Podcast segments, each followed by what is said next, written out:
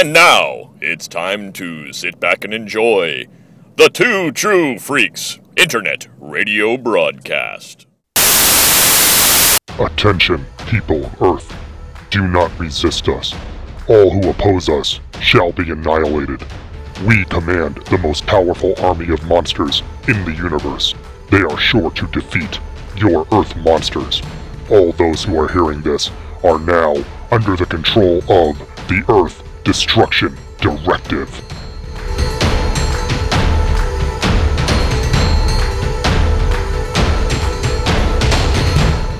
Hello, everyone, and welcome to Earth Destruction Directive. I am your host, as always, Mr. Luke Giaconetti. I would like to thank everyone for downloading and listening to the episode today. Hope everyone enjoyed our last episode where I took a look at Terror of Mechagodzilla, the last Showa era Godzilla film with my brother Jason Giaconetti. We're changing gears a little bit today, but there's a couple of themes in common. Uh, today we are taking a look at Gamera 3 from 1999, which is, of course, the final film in the Gamera Heisei trilogy, although there was another Heisei Gamera film. And I'm also not alone. I am joined by a guest. Please welcome back to the show my good friend and friend of the show, Adam Tebow. Adam, how you doing, man? Oh, you know, I am doing okay. Uh, I've been uh, been consuming some uh, tokusatsu and kaiju films, and just uh, preparing myself to to be on the show and talk about uh, our friend and all of the children's friend, uh, Gamera. Yeah. Although uh, this movie kind of plays with that theme a little bit, shall we say? Yeah, not not not so much the friend to all children in this movie, is he? Yeah, there m- mistakes were made. Yeah. I have to say the, the important thing is not assigning blame, it's finding a path forward and moving forward, right? So that's the important thing. Reconciliation is the word of the day. Yeah.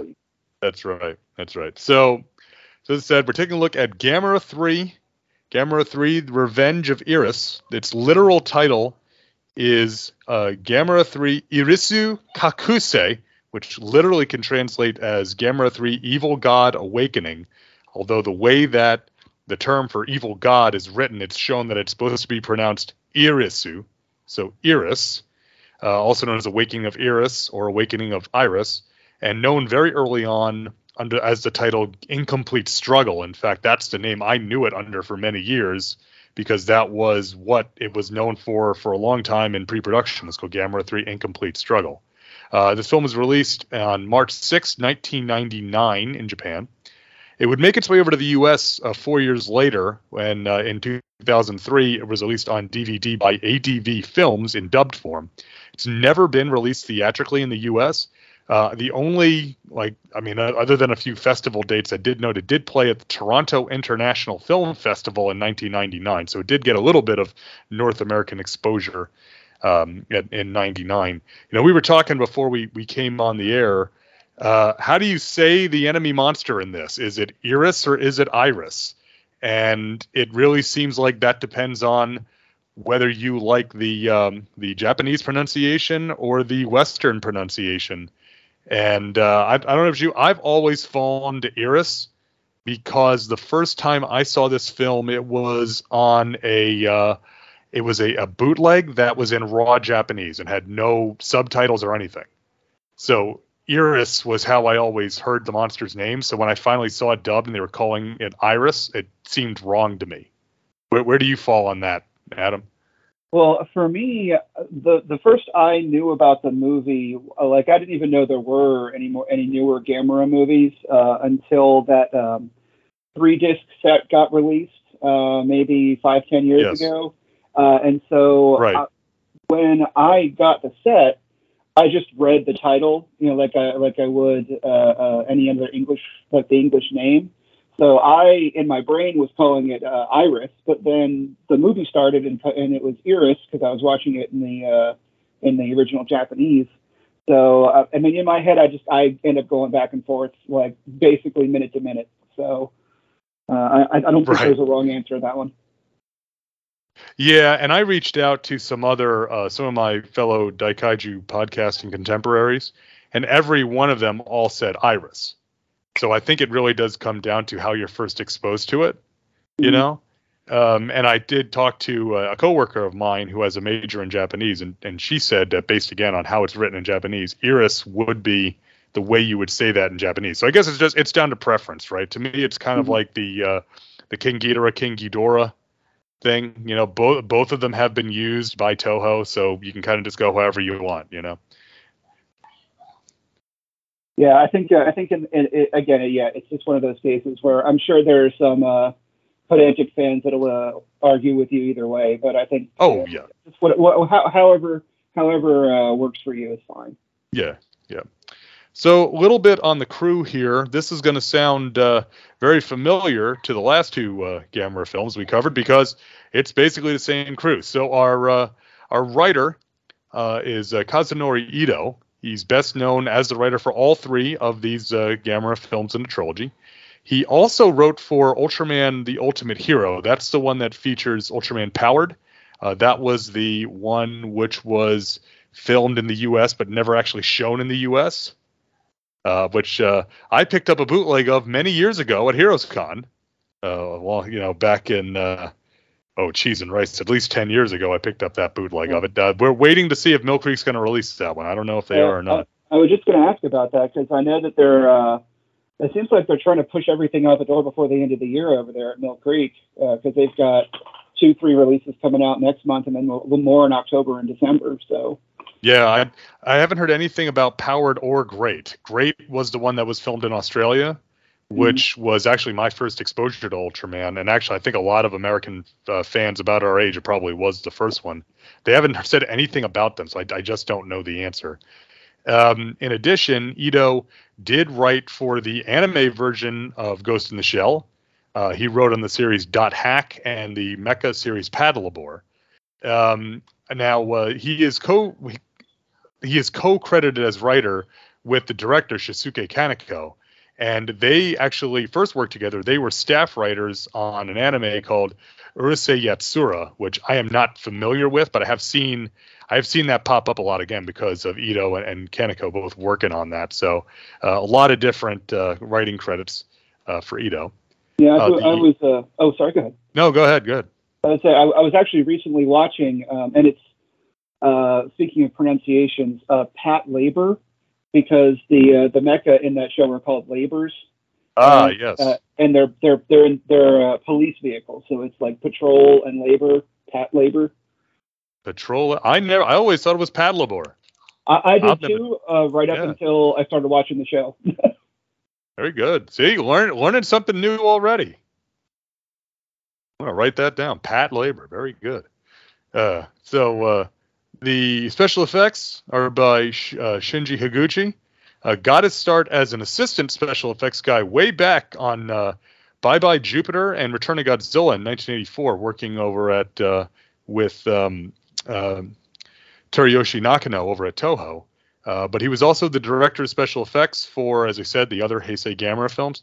He would also later, I, I thought this was interesting. He got a co-director credit on Shin Godzilla, and then would also direct both of the live-action adaptations of Attack on Titan. Oh, wow. So transitioned from doing special effects to full directorialship, which I thought was pretty cool. I mean, uh, I guess moving on up uh, for uh, Yeah, for that guy. I don't. Uh, you don't. You don't. You don't see that all those, that those often. Attack on Titan films, I've I've heard. I'm sorry. Go ahead, Adam. Oh no, I was gonna say uh, you don't. You don't always. You don't see a lot of uh, special effects guys move up to just straight up directing. But um, I've heard mixed things about Yeah. those, uh, those Attack on Titan films.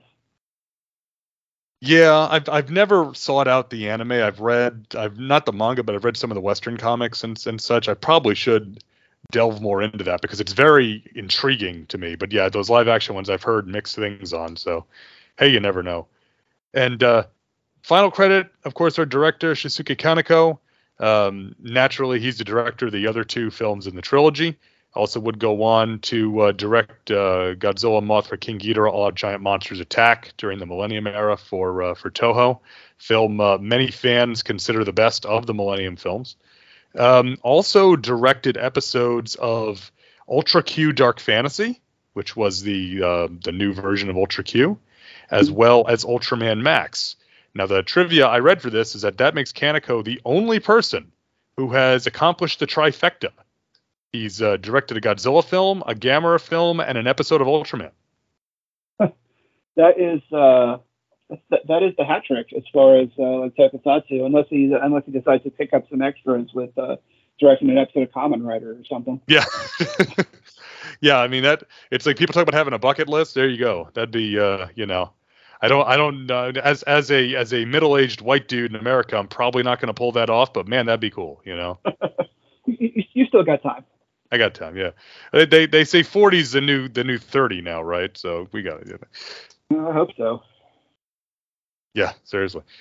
Uh, all right, so so that's our crew, and um, now I have here I have the synopsis from Wikipedia. I've cleaned it up a little bit because uh, it was a little a little labor intensive trying to to read that synopsis. So I've cleaned it up a little bit. So we're just going to go through the synopsis, and uh, as we get to points, we'll just we'll just jump out and we can discuss discuss the film. So you ready to go? Yeah, sounds like a plan. All right, let's hit it. So three years have passed since Gamera defeated. Talk about pronunciation Legion or Legion, and the world is once again plagued by Gyaos, which have now evolved into Hyper Gyaos. Mayumi Nagamine, the noted ornithologist, returns to aid the Japanese government in addressing this threat. And let me break out right there. So we get the the Gyaos right up front, where they've attacked a village, and we have the uh, the the uh, the corpse of a Gyaos that killed some people in the village and the old lady's hacking at it and you see the flies and everything and it's like you know the, the thing with the Gyaos is that we know that they're they're vicious and nasty because we've seen the first movie but you know they're, they're also they're kind of weird and gross at the same time aren't they yeah that that rotting Gyaos corpse was just one of the uh and we'll have some more damaged uh Gyaos coming up in, the, in a little bit but that was just pure nightmare fuel there yeah with uh, you know like the eye hanging out and the the, the flies. It, it was just it was a lot, especially for Yeah. like the opening scene of the movie. Right, and it kind of, you know, and, it, and it's not that any of these movies are light, but it does kind of set the grim tone of the film like right out of the gate too. It's like here's You the know. bad guy from the first one, now in rotting corpse form. Yes, yeah. I mean, we get the and and you know we have it's not in the synopsis, but we do get the flashback, which we'll talk about too. So things are already kind of grim to to start out here right from the beginning, you know. Um, so um, meanwhile, a graveyard of Gamera fossils is found at the bottom of the sea by a research vessel. This is really cool. I um I really thi- this this to me was when I first saw that it was such a you know they had talked about the ancient civilization and all that especially in the first one they don't really touch on that too much in in Attack of Legion but in the first one they go on about you know how the the Gyaos and the Gamma are the, these ancient creatures and all that and the Gamma was created by the ancient humans and so it's like you know um, just seeing all of those all of those shells on the bottom of the sea that that's one of those that was like a mythology thing right it's just so different the series already being super different from the Showa films but that that there was this idea that there was you know maybe many Gameras or many attempts at Gamera was I really thought that was a cool addition Yeah, it, it, it does bring up a lot of questions. You know, like you were saying, were those Gameras that that like fell in battle? Uh, and if so, like what could what given what we've already seen, what could possibly require a whole army of them? Uh, or was it just like uh, like that lab in the uh, was it the fourth Aliens movie where they're they're trying to clone Ripley? right yes. they're just like going through iteration after iteration until they get to the one that we know. Yeah, so it's I said it just broadens that mystery. Again, it, it's these these films have never been knocked for for not being ambitious, and they certainly are here. So, um, let's see. So at the same time, shadowy government agents, the occultist Miss Asakura and uh, programmer Kurata Shinya are meanwhile working with a different agenda, with Asakura believing Gamera to be an evil spirit. Uh, these will be our two villains of the piece, sort of, our two human villains anyway. And uh, it gets into a lot of like the the you know again the kind of almost like a yokai sort of thing with the guardians of the of the different of the of the north and the south and this is one of the things that I, I get what they're going for but i think it's purposefully not really fleshed out because we get so much with as we're going to see with ayana and, and iris that these guys are just misinformed i think is part, part of it i don't know Yeah, I mean, they, they just kind of periodically show up and like move the plot forward a little bit, but they Yes. don't really ever explain themselves in a like thoroughly to anybody.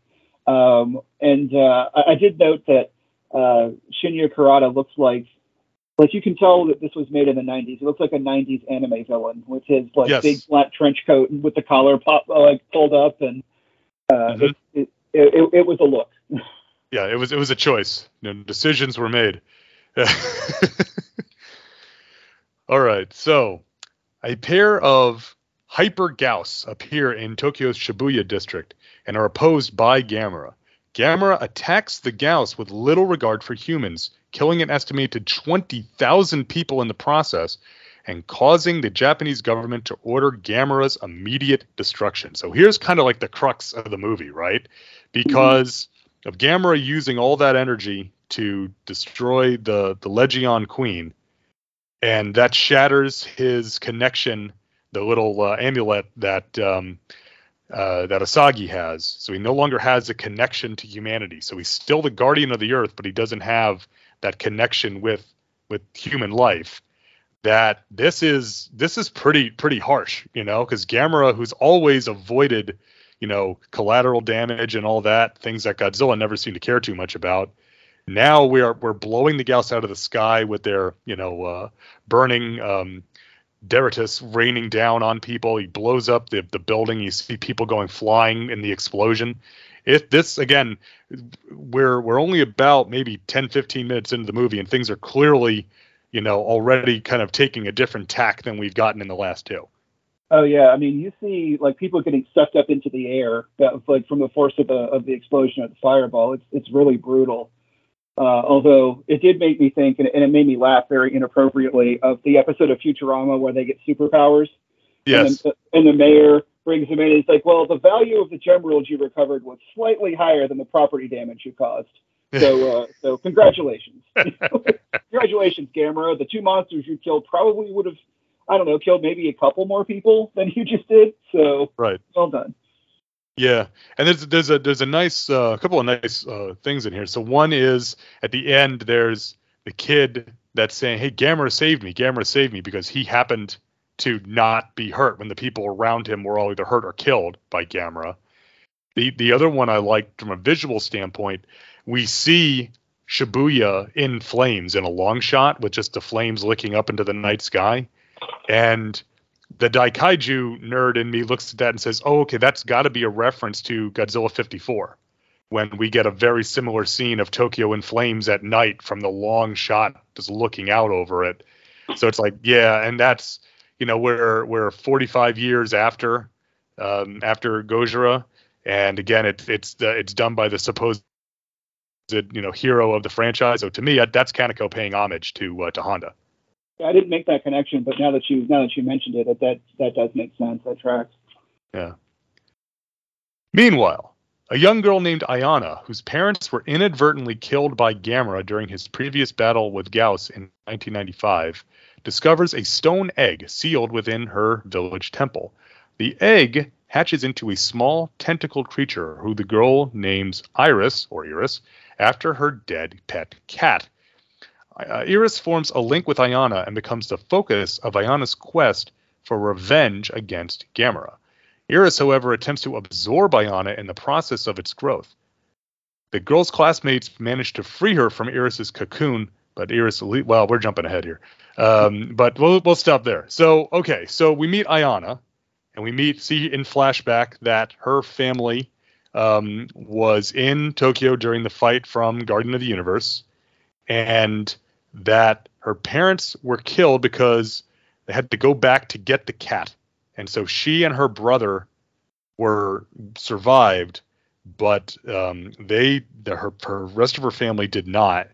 And she holds this this grudge against Gamera for this. In fact, one of her, her classmates uh, says at one point, "Hey, Gamera is our friend," and she goes, "Well, you wouldn't said that. You wouldn't say that if he stomped on your parents."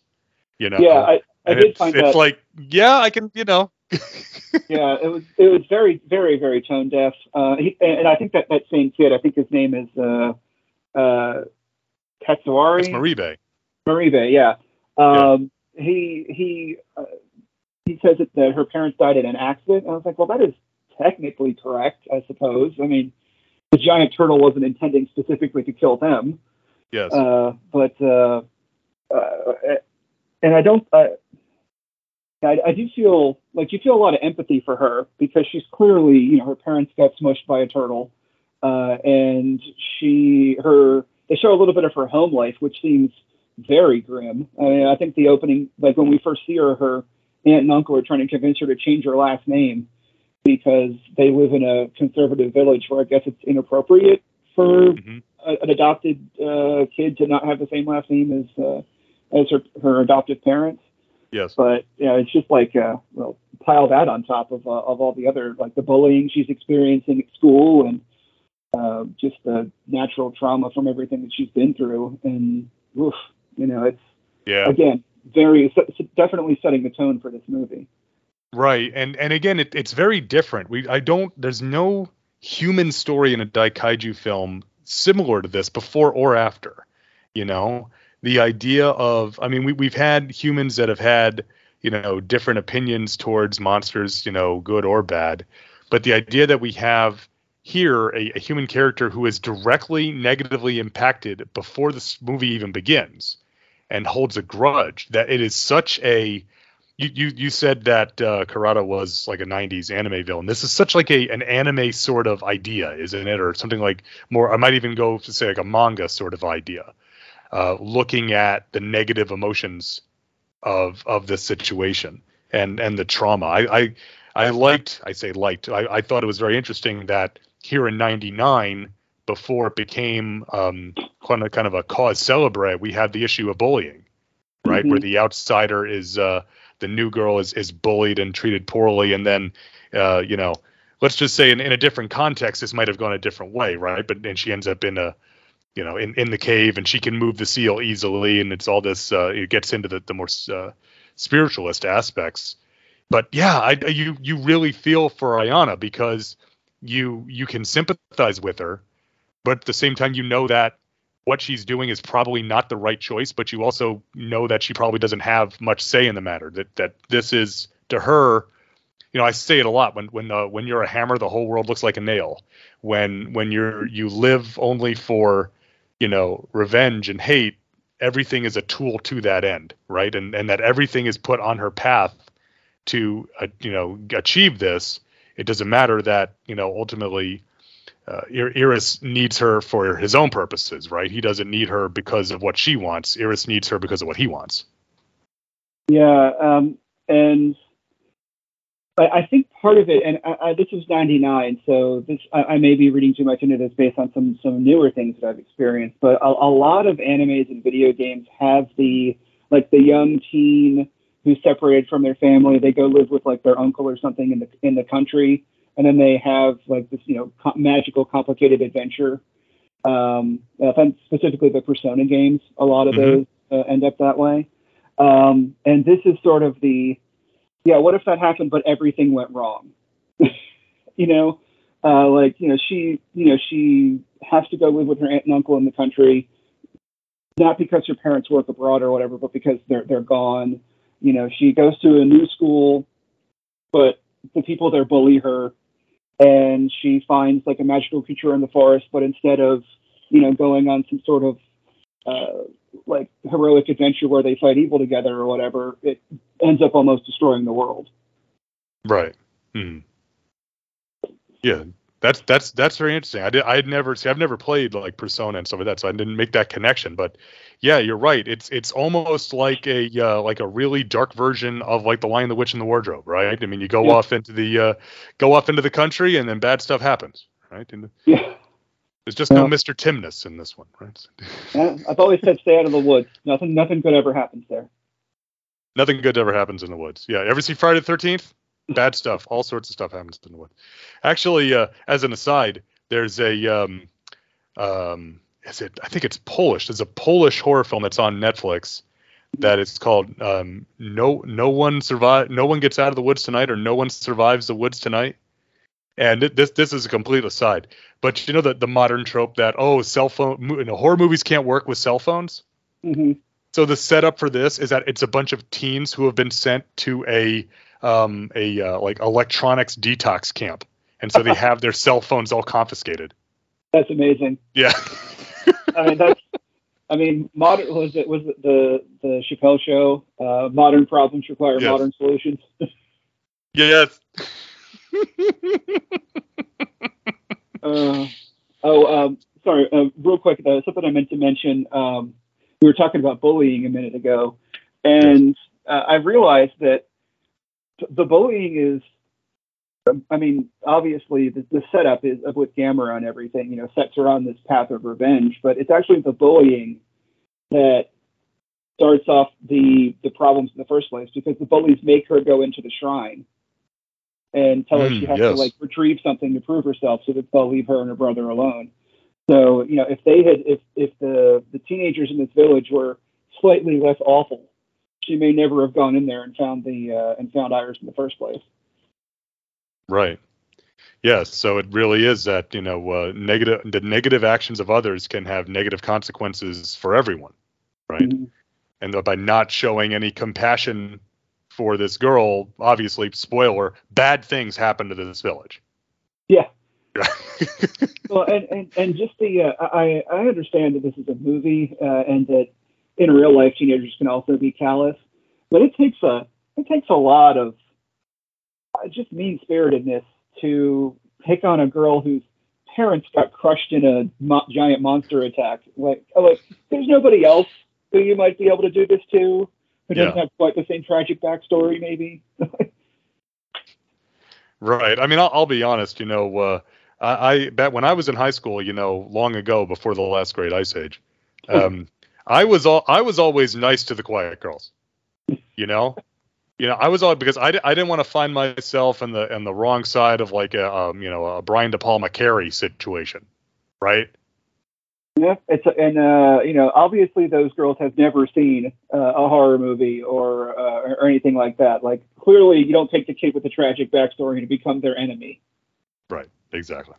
So, um, so uh, now that the the synopsis jumps around a little bit here. So, uh, Iris absorbs, attempts to absorb Ayana into a cocoon in the process of its growth. This is completely gross. Yeah, Uh, the girl's classmate, which is Moribe, manages to free her from Iris's cocoon, but Iris leaves its lair and kills half of the village population, subsequently growing into its adult form. The military, the JSDF, attempts to destroy it, but fails. So a couple of things there. So yeah, so Iris is very kind of cute and almost Pokemonish, I think, as an infant. You know, it's got it's all it's all done with puppetry and a little bit of CG for the tentacles when it's when it's young. Um, then it gets to kind of that intermediate form, and it's again it's a mix of a full scale puppet and CGI. I'm always impressed at how good the CGI looks for one for the budget this was made on, and two being made in Japan in 1999. yeah, it, it holds up really well. I mean, there there are some, you know, out, like uh, the the the age shows through here and there, but for the most part, especially the practical effects and the because I I think they made they made a, a choice to limit the CGI to like places where it made sense. Right. And so it, it enhances the, the physical props rather than replacing them entirely for, for the most part. But it, I mean, it, it looks great, and uh, especially the, the scenes in the forest where you know when just before he he, he tries to absorb her, and then during that process look look amazing. Yeah, and and it's very you know we both mentioned anime a few times. The specifically the visuals of Iris wrapping its his tentacles all around Ayana really made me think of an anime. You know, really made me think of it specifically like Ghost in the Shell and Evangelion. You know, that kind of the way that it was uh, shot, just the way that the scene is blocked out, had a definite sort of anime look to it, and and I'm okay with it wearing that influence on its sleeve, right? I mean, this that is that's part of the same pop culture that that's informing all this. It's just it's it's just to me it's still very neat seeing something like that in live action and it and it looks like yeah, that could have just as easily been done in an animated form. Well, and I mean, being made in the late '90s in Japan, it would have been a Herculean effort to not be influenced by those, by especially those two. Oh, of course. So Yeah. Uh, I mean, uh, uh, they, they they did it. It worked well, and uh, you know, uh, it's just a, it's just amazing that it still works. You know, after after oh god, 23 years. Ugh. That's You- so you know, I'm going to throw myself onto an iceberg, so I'm no longer a drain on the on the village. Yeah, well, you know, I saw the I saw a thing earlier today. It's like, uh, um, you know, when when apparently the the Gen Zers refer to the '90s as the late uh, the late 1900s. That's how they refer to it. And it it it, it and this person posted it said, yeah, they they learned that, and now they feel like they drank from the wrong chalice in Indiana Jones and the Last Crusade. Exactly. Yeah, I was. Uh, there, there's a YouTuber I follow who does a lot of uh, like he focuses on like retro uh, cameras, like camcorders and, and and professional recording equipment. And he mentioned that the camcorder that he had was from the turn of the century. And my first my first thought was they didn't have camcorders in the Mhm. Early 1905. That's crazy. oh no, he means the 2000s, and uh, I, I'm pretty sure that um, that uh, I should probably go to the doctor about my arthritis now. Yes. Yep. The other, you want to know something else that made you feel old? The your one of your favorites and one of my favorites, the Sega Dreamcast, presented as cutting edge technology in this film. Uh, yeah, I, I wrote that down. In fact, in my notes, it just says Dreamcast exclamation point. Um, Yeah. I I kid you not, I had the exact same note. well, and, and I was thinking about the timeline on this because this movie came out in '99, so they're Yeah. probably filming in '98, and the the Dreamcast came out in Japan in '98, so it would have been cutting edge technology. Like the even maybe Oh, a lot yeah. of Japanese people might not have seen a Dreamcast at that point. Right. And the Dreamcast, if I'm now you're you're you're more of an expert on video game history. So if I if I misspeak, please correct me. But the Dreamcast was a much bigger deal in Japan than it ended up being in the United States. Is that correct? Oh yeah, it sold gangbusters in the in the in Japan, um, uh, and it actually kept going because I think in the U.S. it lasted from about uh, like ninety nine, like late ninety nine to early two thousand one, so only about a year and a half. But in Japan, they were still making games for the Dreamcast until uh, like two thousand eight or so.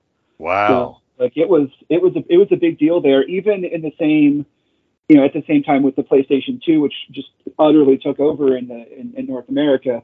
Um, it was that was also very popular in Japan, but for for whatever reason, the, the Japanese just really flocked to the Dreamcast, and so um, it would have. Hmm. Uh, I, I have a feeling that maybe Sega threw them a few bucks in this movie to uh, Yeah. to feature it prominently, but it worked. You know, like uh, that would have been you know amazing to an audience in 1999.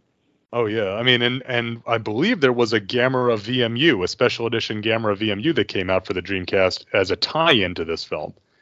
There, there might be. Uh, there, there is definitely a King Ghidorah uh, VMU because I, I have that one. Right, Uh, I've seen that one in in your yeah. house, so I know that one exists. But uh, it, it- and I know there are others in a similar vein, but specifically a Gamera one, I'm not sure. I, I'll actually have to look that up because if it exists, I need it. Right, of course, of course. Uh, but uh, so um, Iris, Iris, we're gonna go back and forth. Uh, uh, Iris flies towards the city of Kyoto, which, thanks to Futurama, I know is the anagram lovers Tokyo, um, where uh, Ayana has been taken by Asakura and Kurata, with Asakura deliberately trying to use the girl to summon Iris. Well, en route, Iris attempts to kill two pilots for the JASDF, but is intercepted in mid-flight by Gamera, and the two engage in an aerial battle. The pilots, under instruction to destroy Gamera should he reappear, force Gamera to descend with a tactical missile strike, inadvertently allowing Iris to escape. So, um, yeah. So you know, again, again, this is kind of jumping around a bit, but after she's absorbed in the in the uh, cocoon, uh, Ayana is kind of out of it because you know so much of her her you know spirit or life force or however you want to read it is now with Iris, but uh, Asakura and Kurata take her to Kyoto. They're trying to draw um,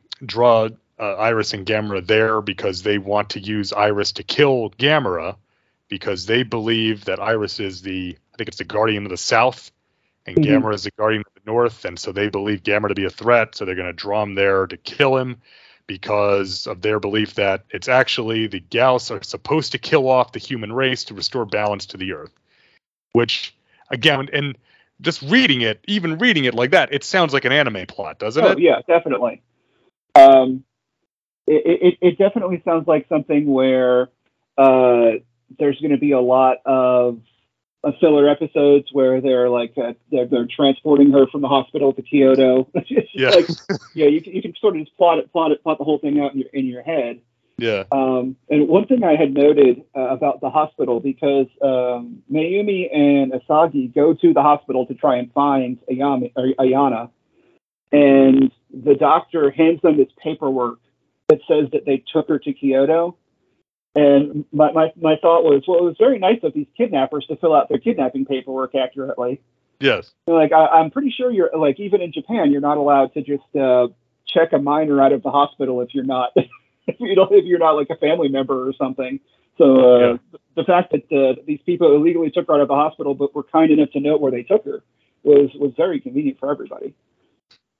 But it's very polite also, right? So, you know, they're they're being they're being very hospitable kidnappers. It would, be, it would just, I mean, and- and you- kidnap someone and not tell tell them where you're going.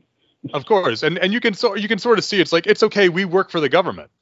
You know, Yeah. because that's it it I mean, at this point I don't know if it's as trendy to have a healthy dis, uh, cynical distrust of your government in Japan as it as it would have been in the US in 1999, you know. because uh, you know, especially in a daikaiju film, you say, "Oh, I work for the government." That means that you're a good guy. And in the U.S., you say, "I work for the government." That makes you a bad guy. Yeah. Well, and, and, and in this movie, especially, the, the government does not uh, does not come out looking very very well at all. So you know, maybe Yeah. it's, uh, maybe uh, maybe it was uh, there was some cynicism there uh, in Japan in '99 too.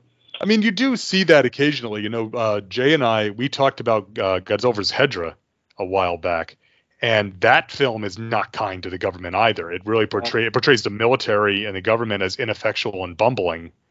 And you know, we we mentioned at the top of the uh, earlier in the show, you know, uh, that Shinji Higuchi went on to direct Shin Godzilla, another kind of I think indictment might be the right word of the of the Japanese government, right? And the the handling of a crisis situation.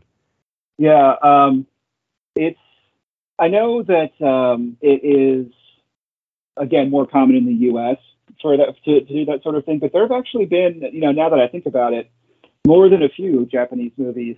Uh, and uh, yeah, you, you may have mentioned it. I'm sorry, but uh, like the, the the Shin Godzilla, um, Yes. Very recently was also had a, had a lot of uh, unkind things to say about the Japanese government. So you know, maybe Right. maybe it's more common than I was thinking. Yeah, well, that, that's that's what I was saying is that you know um, uh, Higuchi doing the effects here goes and co-directs Shin Godzilla.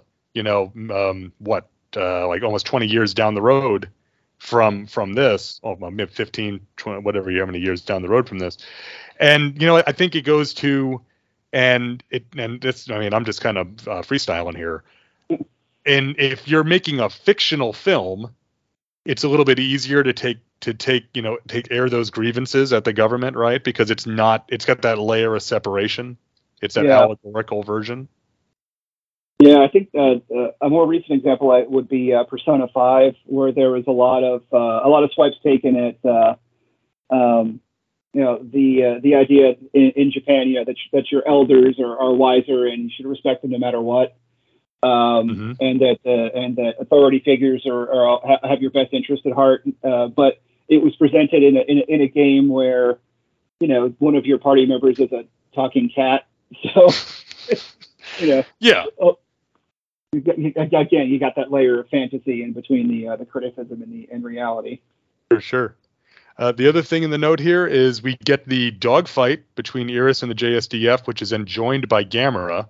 Um, yeah, this looks amazing. I mean, th- Oh, yeah. this whole sequence is is so well done, and you're talking about the effects really holding up.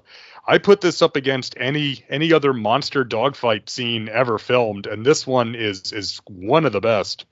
And part of that is again, it's the it's a nice mix of of physical effects and, and CG when we need it, but Mhm. even just the way it's directed and shot, it's it's just a well done dogfight. And you you know it's and there, there's tension there because again the, the the narrative is saying that no Iris isn't the threat, this unknown monster isn't the threat. It's Gamera that's the threat, and we you know we understand as the audience that no Gamera is not really a threat. We know that Iris is the real threat but you know it's it's the old Hitchcock thing, right? No, we we know more than the people in the uh, the audience knows more than the characters do in this situation. But yeah, I, I really enjoyed this one, and this this looks so nice. I must say, even on the on the Blu-ray, this really does look sharp. All these after all these years. Oh yeah, uh, I was especially. Uh, I, I thought that it was very clever that there, there's one point where um, where Iris uh, gets a laser beam through uh, through Gamera's shell and starts bleeding, and then the, like the blood like splatters onto the camera Mm-hmm. Uh, from like the perspective of the audience. I thought that was really cool. Um, and but it, uh, again, it, it, like you were saying, it, it looks great, especially on the Blu-rays, uh, which uh, which is how I watched how I watched it recently. Uh, that that Arrow set that came out a few years ago, which is Right. beautiful. If if anybody hasn't uh, hasn't picked that up, I'm not even sure. I don't, I don't know if it's still in print, but it's uh, it's Yeah. Um. The yeah the the the big Arrow box is not in print, but uh, they do have a, a Heisei collection, which is just a smaller, not not the oversized box, but it does have the Blu-rays of the four Heisei films on it, so it's the same discs like is in the the big box, so you can still get them.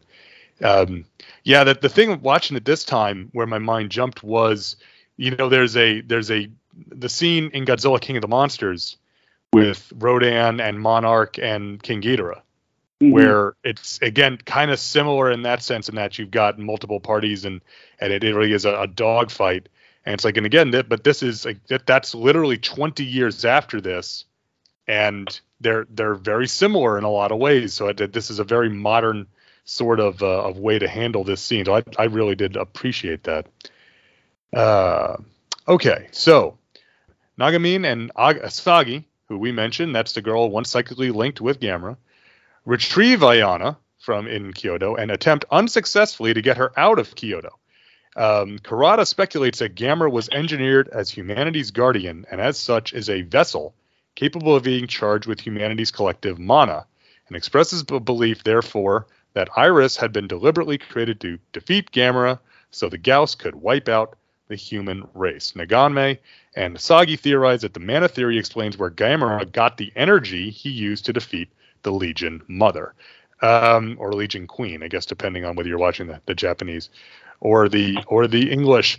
Um, so they're in Kyoto. Uh, one thing I, I I did like about this, the character of Osako, who was the inspector in the first film, then became the night watchman at the uh, the beer brewery in the second film, which is attacked by the Legion soldiers and all the glass is eaten. He is now living on the can do it. street selling magazines. Yeah. because he has his whole life has basically fallen apart because of monsters.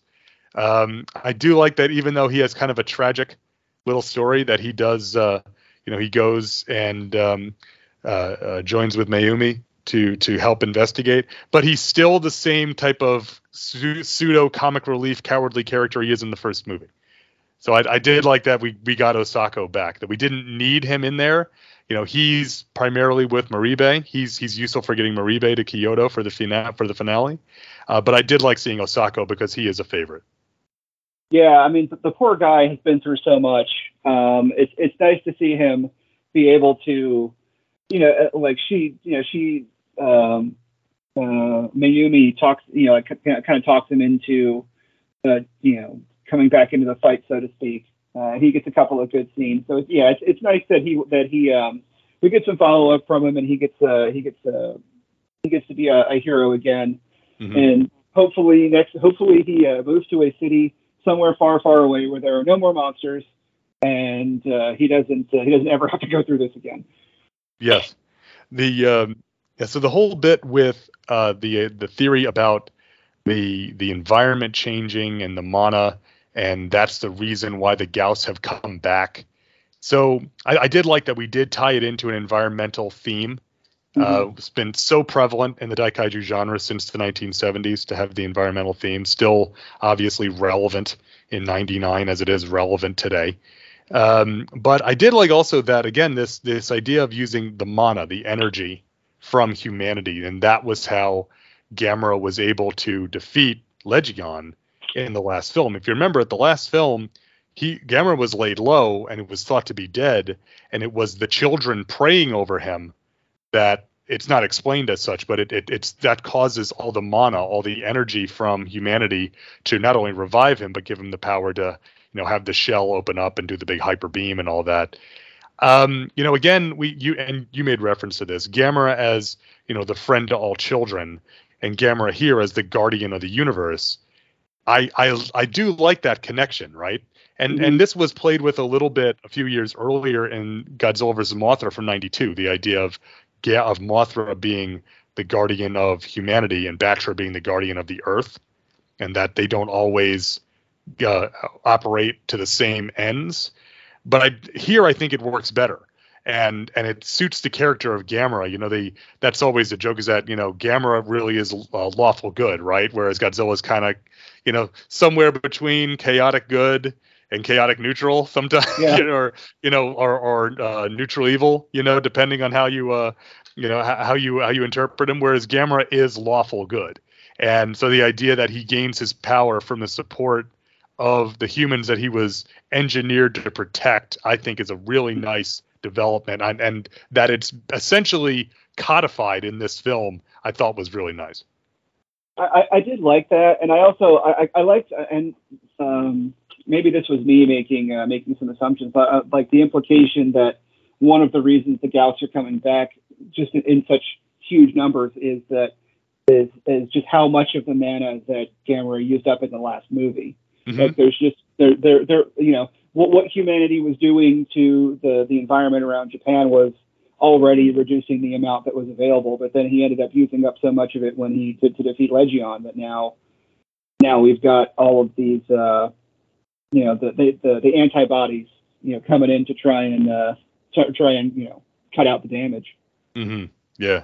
Oh no, I, I I agree. They that that's there for sure, and it's it's it's one of the things that I I was recording with Professor Allen and uh, Billy D on uh, um, magazines of monsters a few weeks ago, and I mentioned that we were going to be covering this, and Billy D had never seen it, and he's a monster guy, but he had not seen any of the uh, modern Gameras, and I, you know, so I was explaining to him, it's like, oh yeah, it's like the, you know, I was giving him some of the the the, the over like the, the ten thousand foot view stuff, and he was kind of floored by that. And it's like, yeah, there's a lot of there's a lot of, of not just story but also allegory and some deeper themes in these films that you know um, Kaneko and Ito really draw out, and that's I think one of the reasons why they are so beloved. Yes, it's Gamera, and everybody likes Gamera. Yes, from a technical standpoint, they really are quite impressive, but all of that wouldn't necessarily amount to the lasting appeal if the story didn't grab you,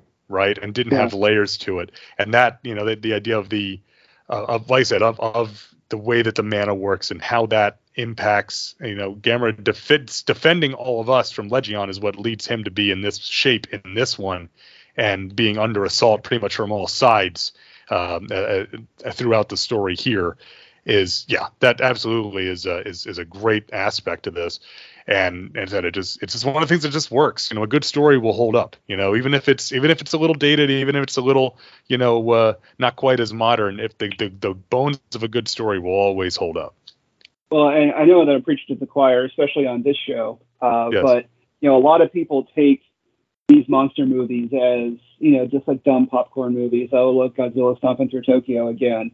But you know, if you actually take the time to pay attention and invest in the movies, there's a lot of there there. You know, Mhm. uh, n- not all of them, obviously. right Um, you know, like uh, I, I ended up watching Gamera the Brave after this because I, you know, it's it's part of that that Arrow set, and I had a Yeah. couple extra hours. And with that one, it, it you know it doesn't it doesn't work so work quite as well. You know, my my my daughter Yeah. eight really enjoyed it, uh, but and it was technically impressive, but it wasn't you know it wasn't this level of you know storytelling and and and, and myth building and everything. Um, right but yeah, a lot a lot of these a lot of these movies. There's a, there's a lot of uh, there's a lot of substance if you if you Mhm. actually give it a chance. For sure. So, the two monsters meet at Kyoto Station and continue their fight. But Iris easily gains the upper hand, impaling Gamera and leaving him for dead.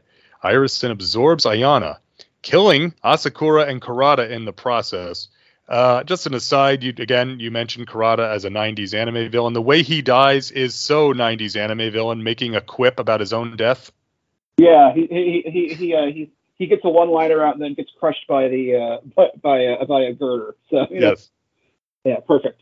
I, I love I love the set of Kyoto Station. Kyoto Station, first off, it's as a building, it's quite impressive. But then the set that they build with Gamera and Iris inside of it is so so nice. It's such a great set piece. It's one of the ones I always think of from these films. You know, some of the images that that, that always stick with me. The two of them inside this massive train station um, especially in Kyoto, which is a city more people think of, I think, for the temples and the really old buildings there.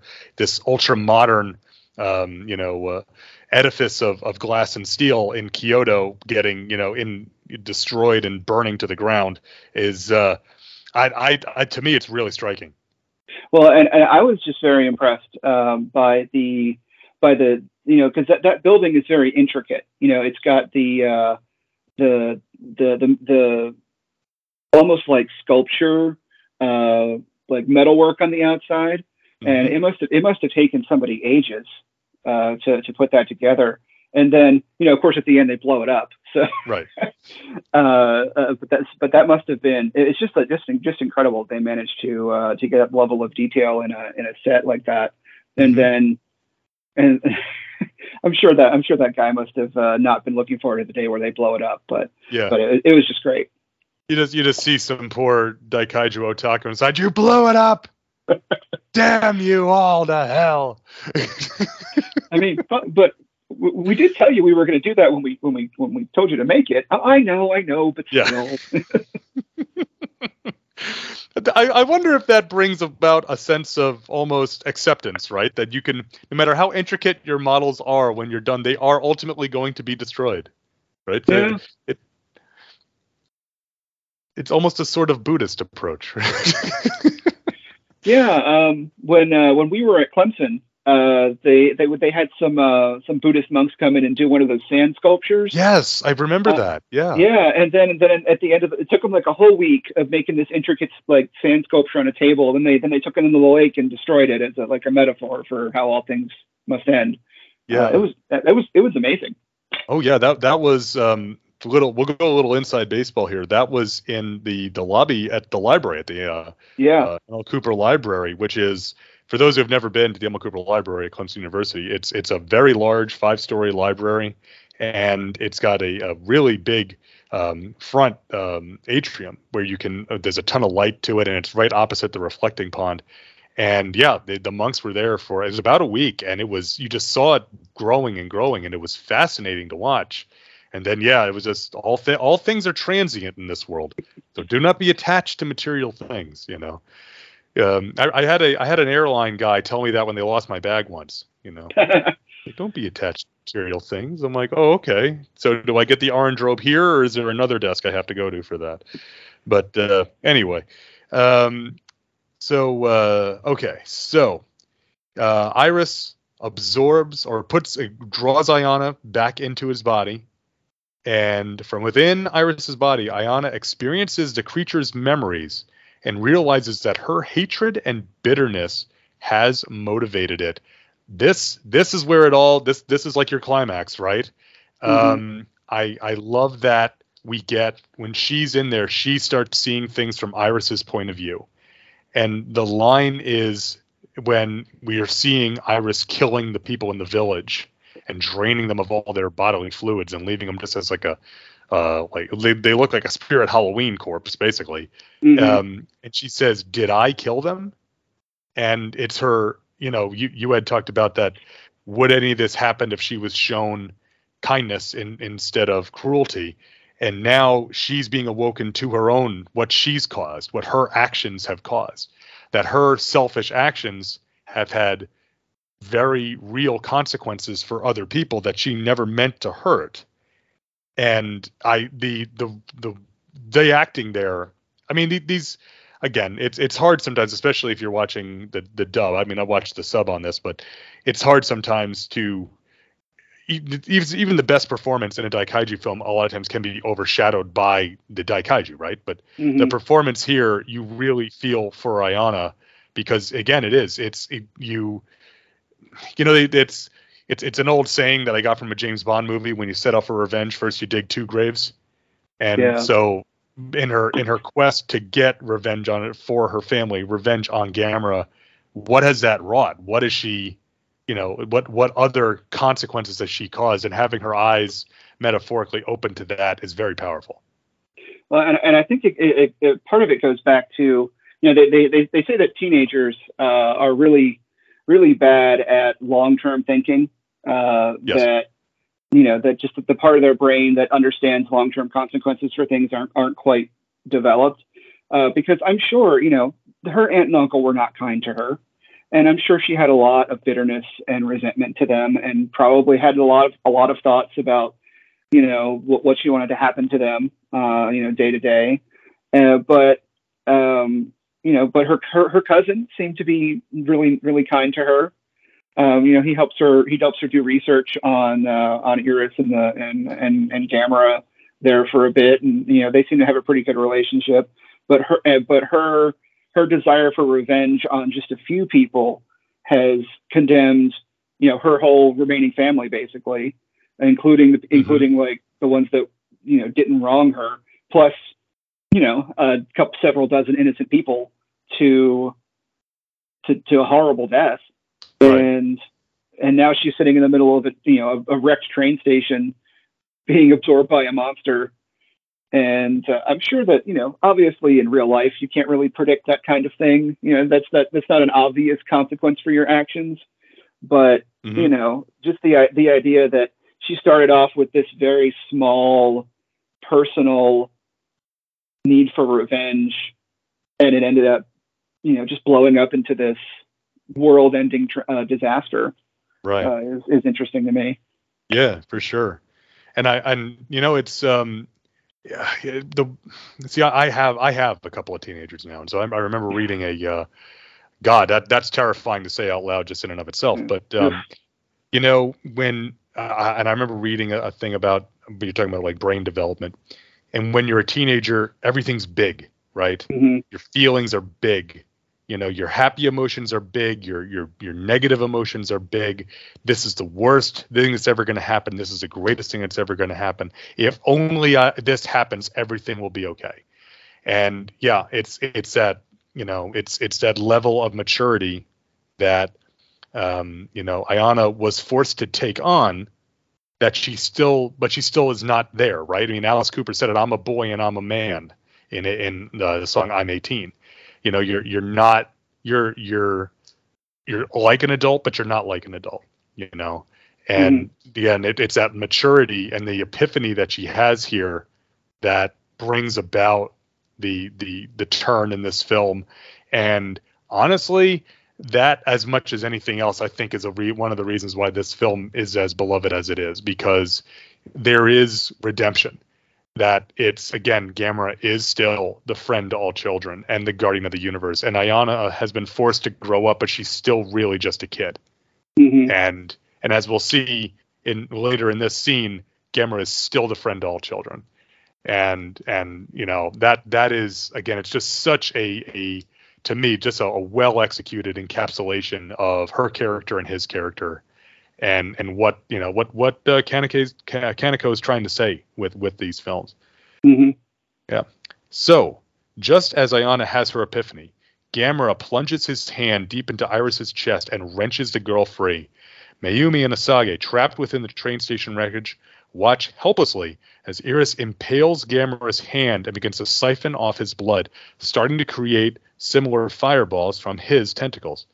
Gamera blasts off his injured hand and absorbs Iris's fireballs, forming a fiery plasma fist, which he drives into Iris's wounded chest. Iris explodes, blowing the roof off of the crumbling train station.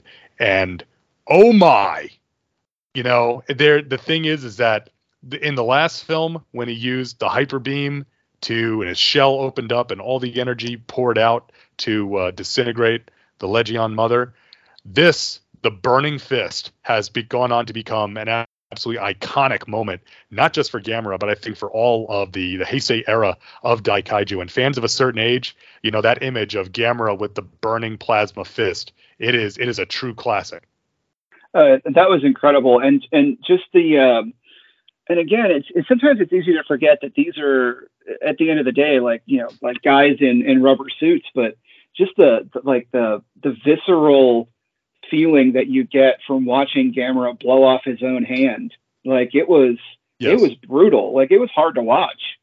Um, right. Just like and the special effects really sold that you know that this was a living creature who has just made a really terrible choice. Uh, you know, it was Mhm. but but a necessary one. Uh, Right. And I, I I think it was incredible they managed to, to like convey that in just you know 15 seconds of uh, of the of the movie. It was Yeah. crazy.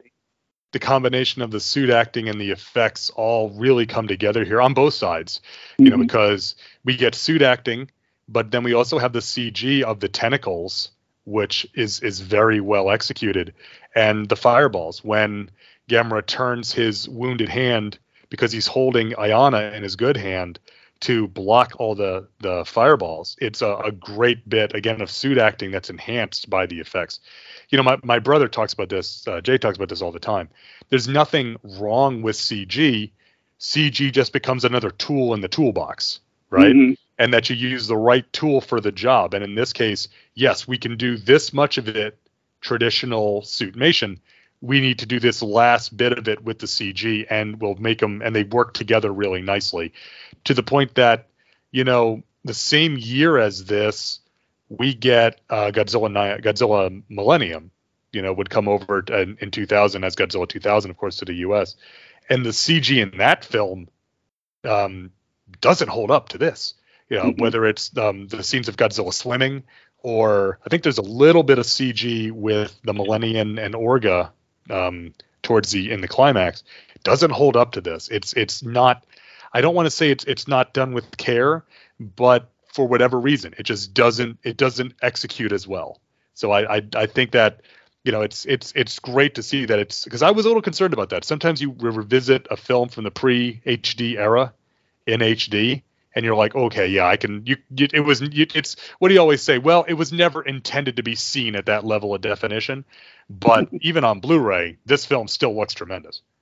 It does, and and I was actually thinking of yet another movie that came out in '99, uh, which would have been The Phantom Menace, Mhm. where the the just the the the over reliance on CG, just like the, the the glee with which uh, you know George Lucas replaced every single possible practical effect in the movie with CG at a time where it really wasn't ready for it.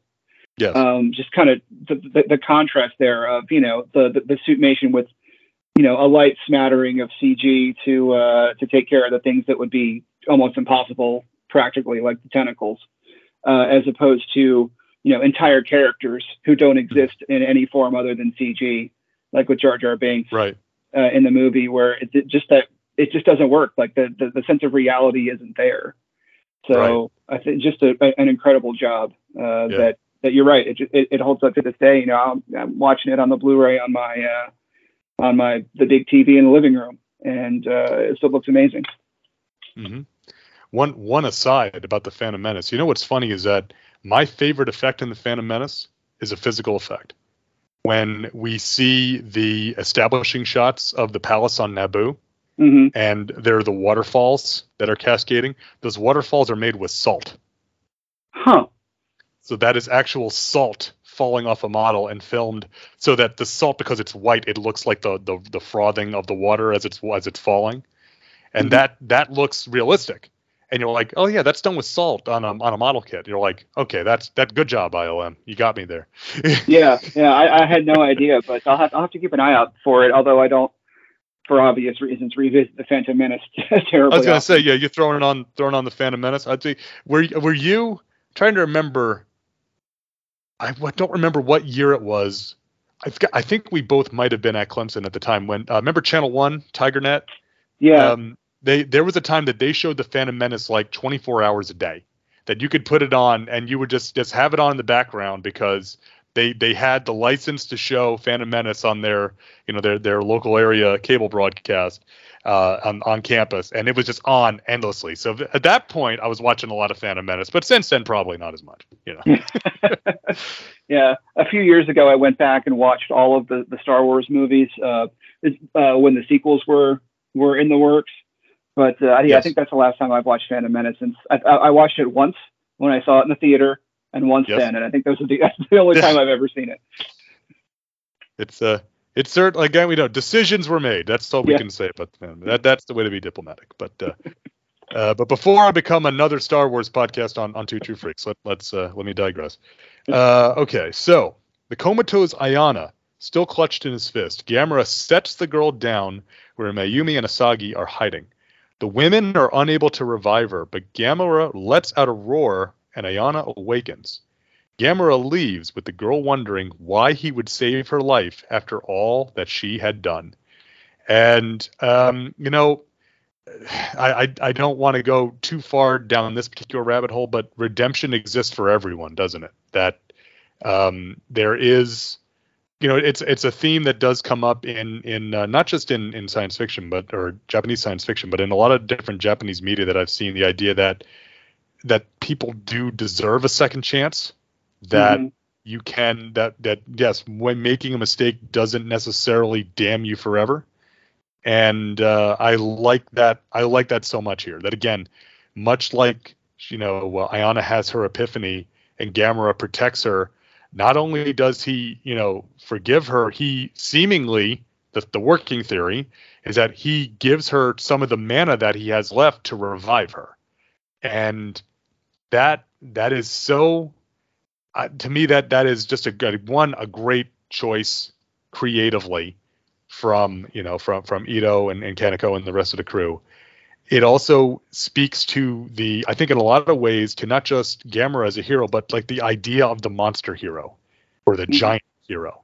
Um, do you remember we watched uh, this was a while ago the first um, oh uh, the first Ultraman Zero movie Mega Monster Battle um, Ultra Galaxy Oh, the with- introduction of yeah the, the introduction of, of Zero and Belial and all them yeah. where where Zero is training, and Derek uh, Derek Crab and I talked about this, where is training, and he he's you know throws himself in the way of an attack to save Pigmon, you know, and um, Leo says to him, "Well, you you you saved a small life."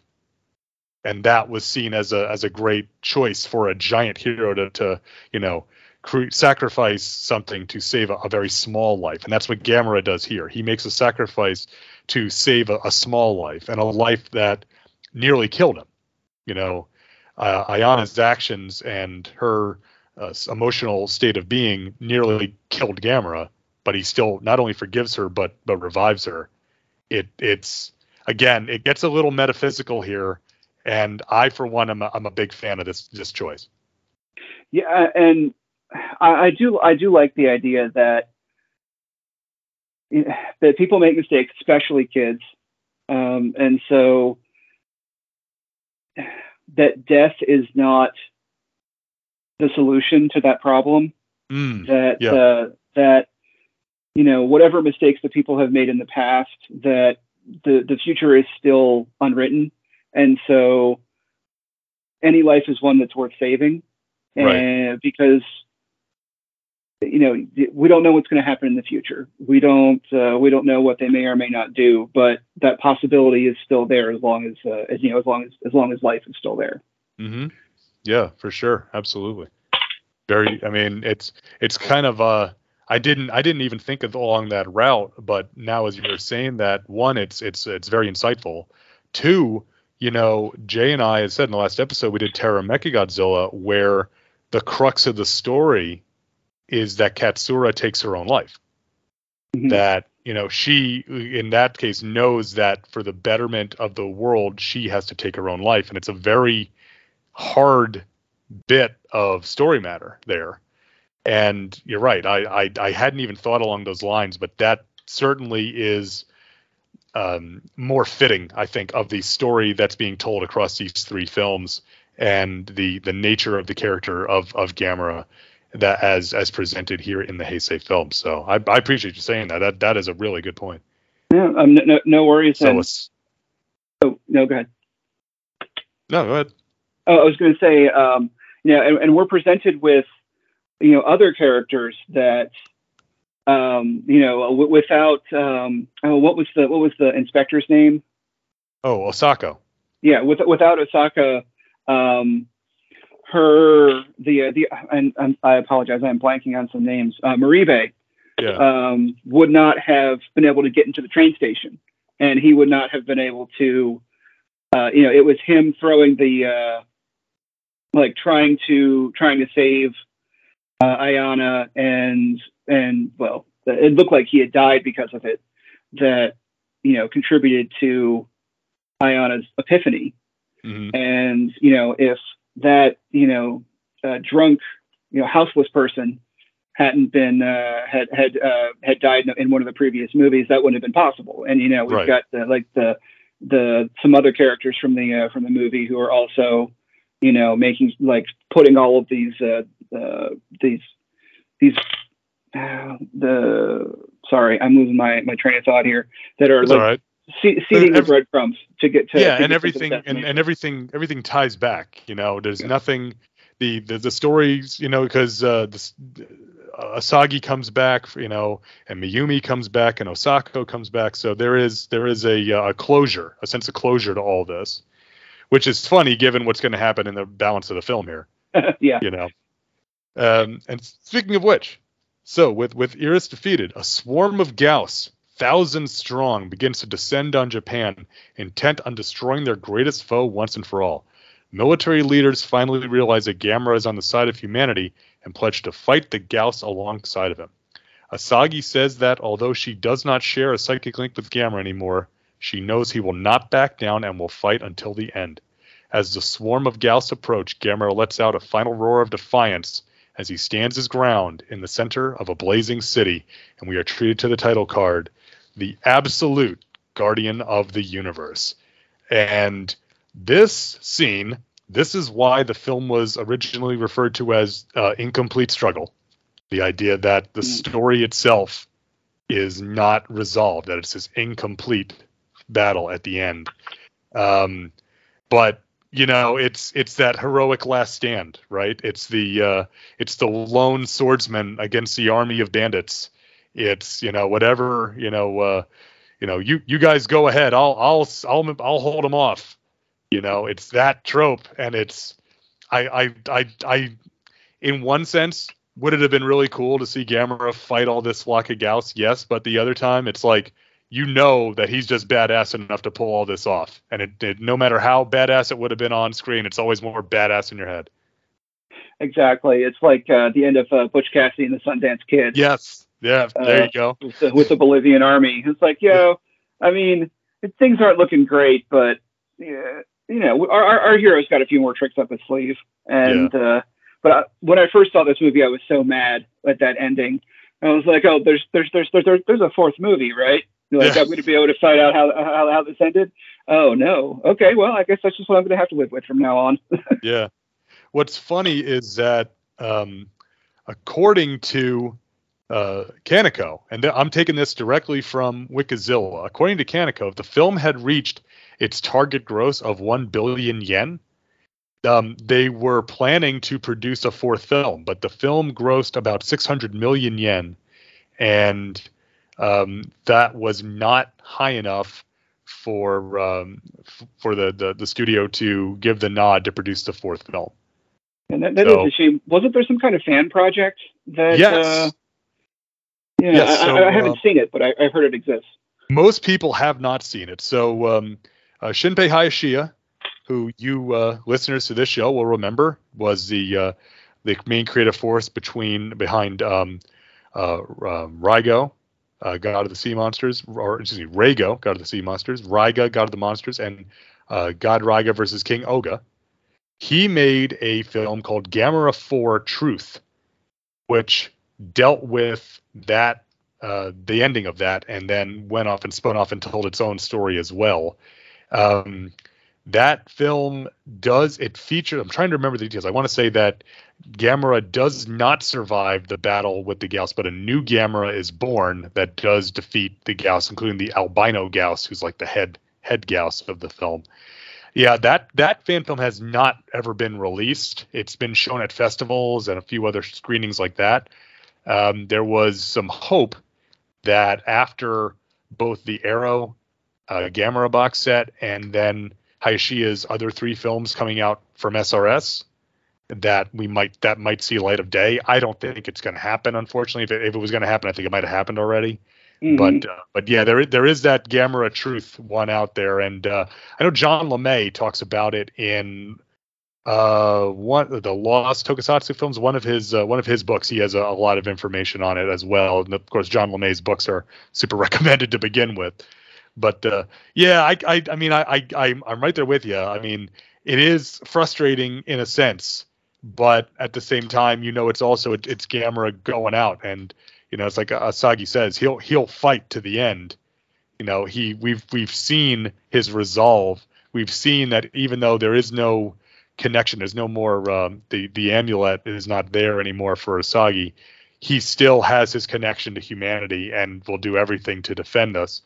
So you know, he goes out the hero, 100. percent hmm Yeah, he's uh he's gonna he's gonna uh, he will not be found lacking uh, at the end of the day. Yeah. uh, definitely. So uh, so that's that's Gamera 3 Re- Revenge of Iris. I don't think uh, I'm burying the lead here when I said that I really enjoyed this movie. So uh, what, what did you think, Adam? oh yeah, um, it was like there, there's a reason that I that I wanted to uh, to come in for this particular movie. I mean, other than my habit of coming in for the la- the, the last in a series, that since we also did Final Yes. Wars. Um, but um, you know, uh, again, like I was saying before, I didn't have any idea that these films even existed until uh, you know, and, and again, I hope you're happy. Uh, until Yes. I started getting Yep. more into tokusatsu and, and, and kaiju movies, you know, like what five, ten years ago at this point. Got it, they're, it, it's all blending together Yes. in in the, in the before times, before the pandemic, uh, many many years before that. Um, and you know, I picked up the I picked up the DVDs because I remember Gamera from MST3K, and uh, I was like, oh yeah, I want to see what the newer movies look like. And you know, I uh, you know, I like the first two. You know, they're they're, they're great, uh, but this one was just it was you know it was intense, it was emotional, it was dark, and uh, you know, it's just, it's hard to describe. You know, going from those first, you know, the Showa Gamera films uh, to this one, especially. Um, Right. and then, of course, if you follow it up with Gamera the Brave, straight back to uh, to the to the more uh, the more lighthearted side. But it was Right. just, you know, the the visual effects, the plot, the you know, the acting, and it can be hard when you're you're watching a movie in a language you don't understand Mhm. uh, for the acting to really come through, but it did. Uh, it's just uh, it's you know it's the full package uh, for the for this type of movie, and uh, uh, I'm glad that uh, I'm glad I had an excuse to watch it again. Not that you need Oh, one, but Yeah, absolutely. Yeah, it always always is helpful when you can say, "Well, hey, I got to watch this." You know, it's like I'm not I'm totally not just watching it because I want to. Yeah. Um, and yeah, the the thing about Revenge of Iris, even compared to, like I said, the, the two other, you know, Guardian of the Universe and uh, Attack of Legion, Advent of Legion, are are superlative movies. mhm, This one, by going though, they're those are both science fiction films, no question about it. I mean, Attack of Legion is like the to me like the ultimate science fiction film that's also a daikaiju film, right? mhm, This one is not a science fiction film. This one is much more, like I said, it has a much more of a, of a supernatural, spiritualist side to it, which makes it so unique among the Gamera pantheon of films, Showa and Heisei. And again, to go in that direction where we bring in the mythology, we bring in the the, the power of legend, and um, and and in that film, as a as as a as a changing of course from the first two it it in one sense it's a risk right? Because you've got the Mhm. an established pattern that's working. But by taking that risk it just stands out that much more. And as you say it's a great capper to the trilogy. It it um you know it it ties a, a bow on a lot of the characters. A lot of the same characters have come back. And Gamera we've seen his growth and we now there like I said that title at the end the absolute guardian of the universe there is no question anymore you know, Mhm. it even though a lot of people in this film doubt him, no one can doubt him at this point, and he cannot be denied. And you know, I, I think again that Guardian of the Universe did a lot, a lot for Gamera, especially here in the West. this film I think solidified it, and now that's why we have the arguments of, well, you know, Gamera really is a better monster than Godzilla that you'll see argued on online and stuff. And I think it's obviously it's these three films, but I think this one in particular fuels a lot of that. So, um, if you would like to watch Gamera 3 Revenge of Iris, you are in luck because it's not like it was back in the 90s or in like 2000 when your best bet was to find, like I said, a, a, a bootleg of a Japanese VHS tape or laser disc. Uh, so there's a bunch of different ways you can get this. It is available on single Blu-ray disc from Mill Creek. Uh, it is also in the Gamera Legacy collection from Mill Creek. That's an 11 film set. So it has the Showa films and these three Heisei films. It does not include Gamera the Brave in that set. Um, you can also get the Gamera Heisei collection from Arrow, which, as I said, that is um, the same discs that are in the the big Arrow box, but it doesn't have the book and it doesn't have uh, the comic collection, and obviously it doesn't have the Showa films in it. But it does if you just want to. And that one is a normal size like uh, Blu-ray DVD box set, so it's not not the oversized one. So that's out there. All of those are available on Amazon. And so they're all out there and available. There, there are some older uh, versions that are out of print, but you may be able to find secondhand. Additionally, uh, it can be watched on Prime Video, so it's on Amazon Prime Video for rent or purchase. Uh, it can be rented on YouTube TV. I've never rented anything on YouTube, so I don't know how well that that particularly works, but I see it on there. And um, if you're really cheap, you know, like me, you can watch it for free with commercials on Tubi TV, along with the the other two in the series. Now, I did want to mention this. Um, I'm not sure about the one on YouTube, but the one on Tubi TV is actually in Japanese with subtitles. So you're not even going to have to deal with the dub if you don't want the dub. You can watch the the uh, the you know straight up Japanese with subs version of Revenge of Iris for free on Tubi TV. So that that's out there if you want to give this film a whirl. Uh, but I mean, honestly, if, if you're listening to, I mean, this is episode 109, I think, of Earth Destruction Directive. If you're listening here, you're probably already a Gamera fan, and you you're probably just going to want to get it. I would say. Yeah, and and I I will say that uh, like you know like we were talking about that that big Arrow set is out of print, but if you can find it anywhere uh, for a reasonable price, it is really incredible. Um, you know, you got you got yeah. all the movies in like a like a folio hardbound like book style you know set of DVDs plus the comic collection and then the uh, the the book about the history of Gamera and everything. It's just it, mm-hmm. it's great. Yeah. The the other thing in there, which is it kind of flew under the radar in that set, but I think people are starting to realize it. Um, around the time of Guardian of the Universe, Dark Horse published a four issue Gamera miniseries, mm-hmm. and that is collected in that box, and that's never been reprinted anywhere else in the West. So that alone, that's going to be covered at some point here on the show when I, you know, when I run out of other Gamera content. We're going to cover that miniseries, and it's like it's all thanks to Arrow. You know, go into Dark Horse and say, hey, can we license this to reprint it? And uh, Dark Horse saying, we did a Gamera book, and it's like, yeah, okay, so it's like that'll be uh, five yeah, so absolutely, yeah.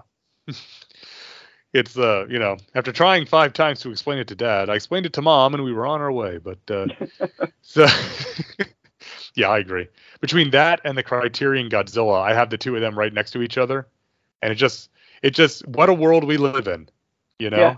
What a world we live in. I really do need to pick up that Criterion collection. I it's it's one of those things that you know every time I think about it, uh, it's like ah, but you know it's, it's I think it's like 150 bucks on Amazon, and it's definitely worth it. But it's like, yeah. do I have that to spare right this second? And then you know by the time I think of it again, right. yeah. But one of these days. Yeah.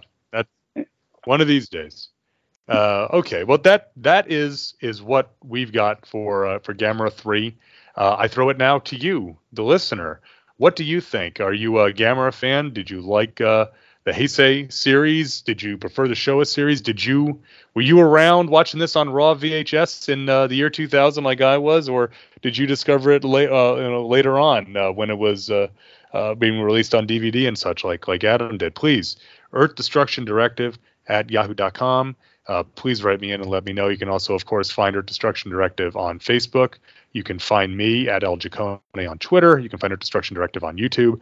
Uh, I've had a lot of guests on the last few episodes, so I haven't been able to cover the feedback. I do want to give a major shout out to all the feedbackers on Twitter and Facebook and YouTube, and uh, it is very much appreciated. I normally uh, would would read off all the feedbackers. I try not to do that with a guest because that's that's kind of boring for the guest as I just read through all these names. Uh, but I, I, absolutely want everyone to know that I do appreciate all the likes, all the retweets, all the shares. You know, doing a podcast, it's an absolute labor of love, and getting that uh, that validation that the listeners out there are enjoying it. That is a major part of the reason why uh, why I keep doing this. I mean, between that and the money, I mean that those are the two main reasons. You know. Yeah, I know um, you're rolling rolling the other that thing podcast I'd like, money. that podcast green, baby. But uh, uh, the other thing I'd, uh, I'd I'd like just to point out is that, of course, uh, Earth Destruction Directive is for everyone. If you are interested or a fan of Japanese giant monsters, you are free to be a part of the show and interact with the show in any way that you feel comfortable. Uh, I don't believe in the gatekeeping the Daikaiju fandom. I don't believe in being an elitist. Uh, you know, if, if you're a, a, new fan, a lapsed fan, an old fan, everybody's welcome here.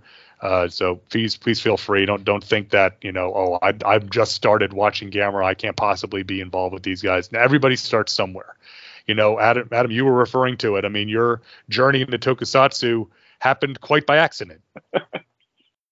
my, my, one one of these days, my wife may forgive you. Oh, I don't know about that. I don't know about that.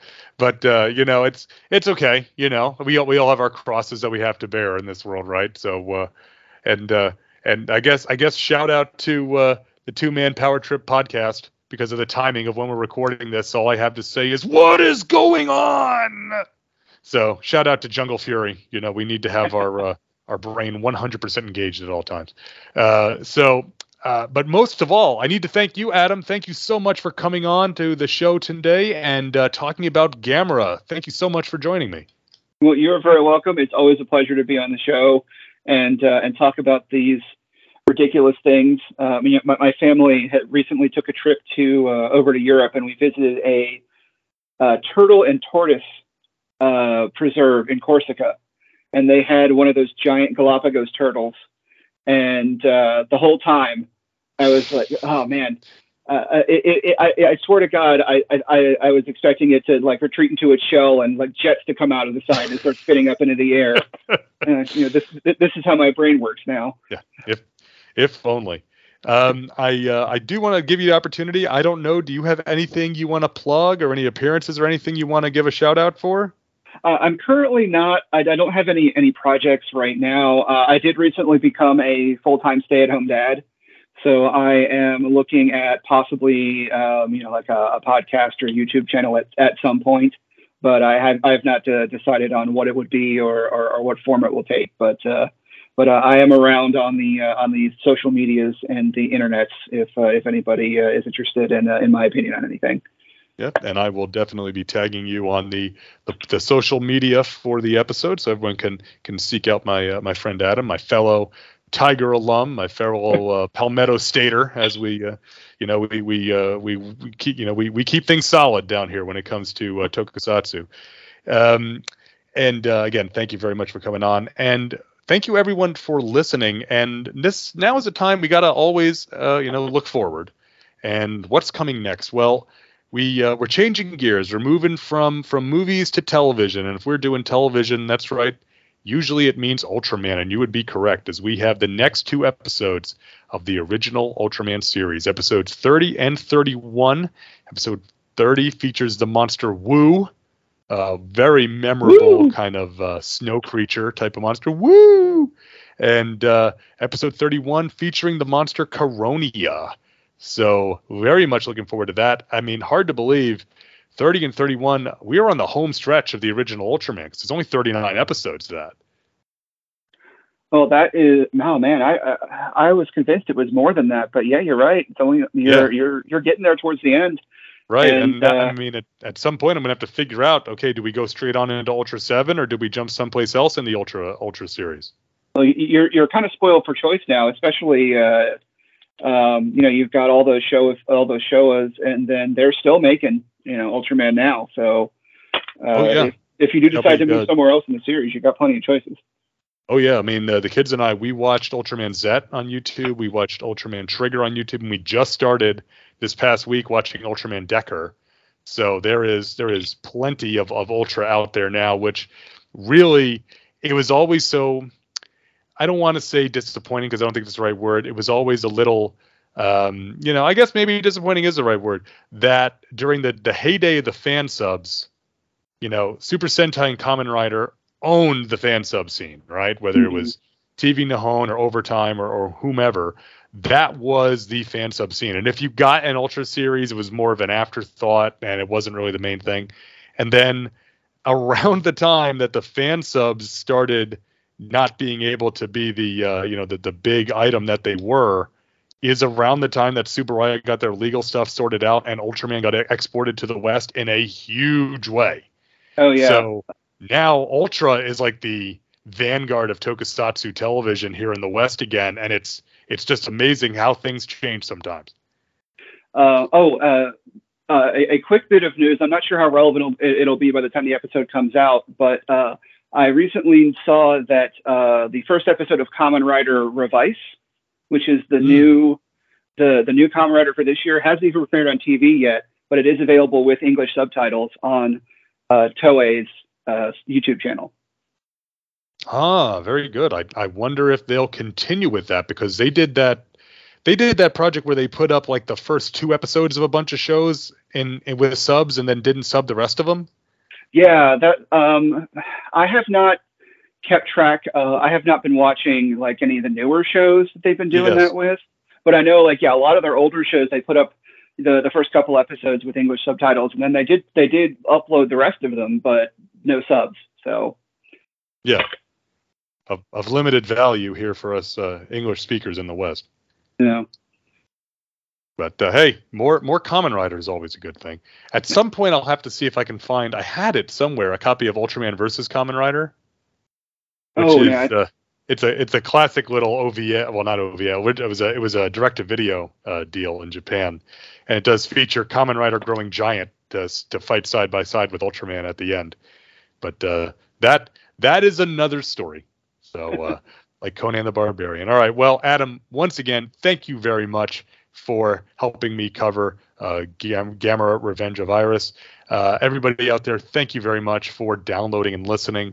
I hope you enjoyed the episode, and I hope everybody will come back next time when we do Ultraman episodes 30 and 31. So, for Mr. Adam Tebow, I'm Luke Jaconetti. Thank you for listening to Earth Destruction Directive, and until next time, keep 'em stomping. This has been Earth Destruction Directive, a Daikaiju podcast, produced and created by me, Luke Jaconetti, as part of the Two True Freaks Internet Radio Network, available at twotruefreaks.com. This is a fan work celebrating the history and culture of Japanese giant monsters. All movies, TV shows, comic books, characters, and other intellectual property is copyright their respective copyright holders, and no infringement is intended or implied. If you would like to send an email to the show, you can email me at earthdestructiondirective at yahoo.com. I try to respond to all emails, and if you send in some comments, I will read them on the show. All episodes of Earth Destruction Directive can be found at 2truefreaks.com. You can also find the show on your favorite podcatcher. Just search for Earth Destruction Directive. You can even leave a review on your podcatcher of choice if you'd like. You can find me on Facebook. Just search for first name Luke, last name EDD. You can also get in touch with me on Twitter. Just search for the handle at LJacone. That's L J A C O N E. The theme song for this podcast is Future Gladiator by Kevin MacLeod downloaded from Incompetech.com, licensed under Creative Commons by Attribution 4.0 license. Thanks for listening, and be sure to come back next time for more city stomping fun here on Earth Destruction Directive.